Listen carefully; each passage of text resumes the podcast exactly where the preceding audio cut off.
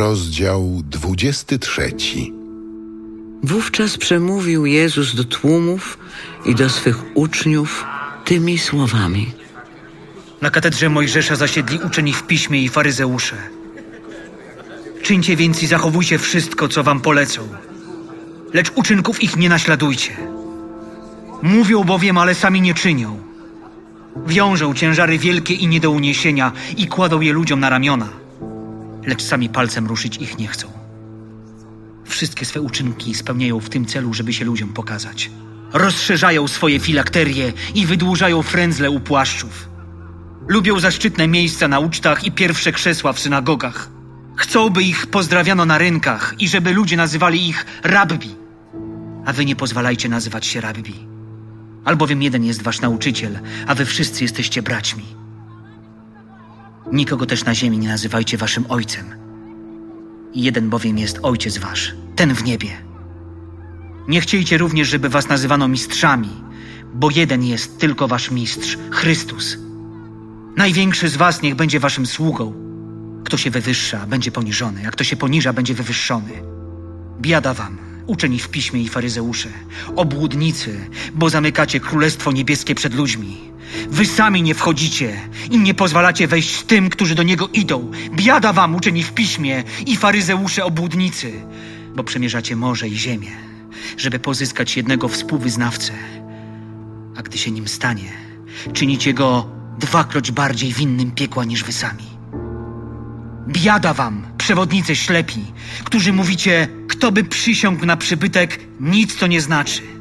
Lecz kto by przysiągł na złoto przybytku, ten jest związany przysięgą, głupi i ślepi. Cóż bowiem jest ważniejsze, złoto czy przybytek? Który uświęca złoto?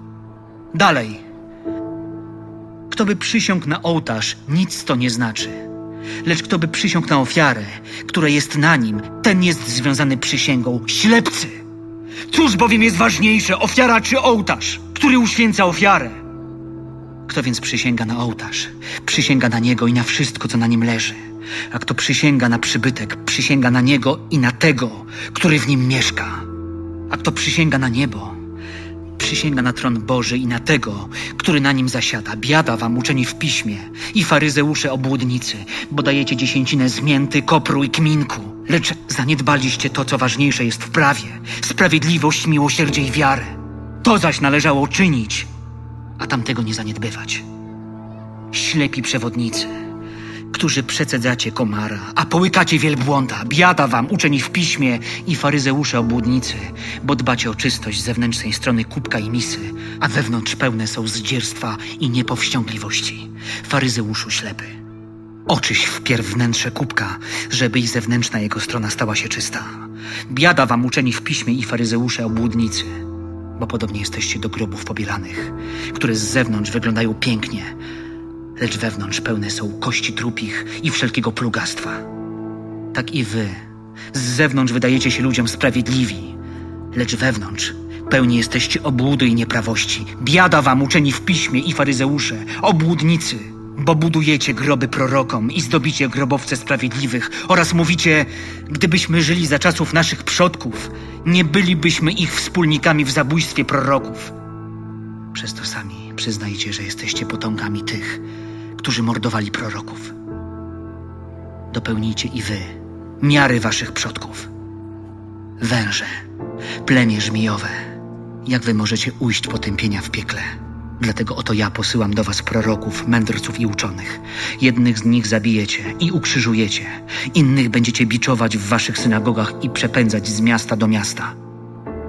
Tak spadnie na was cała krew niewinna, przelana na ziemi, począwszy od krwi Abla Sprawiedliwego aż do krwi Zachariasza, syna Barachiasza, którego zamordowaliście między przybytkiem a ołtarzem.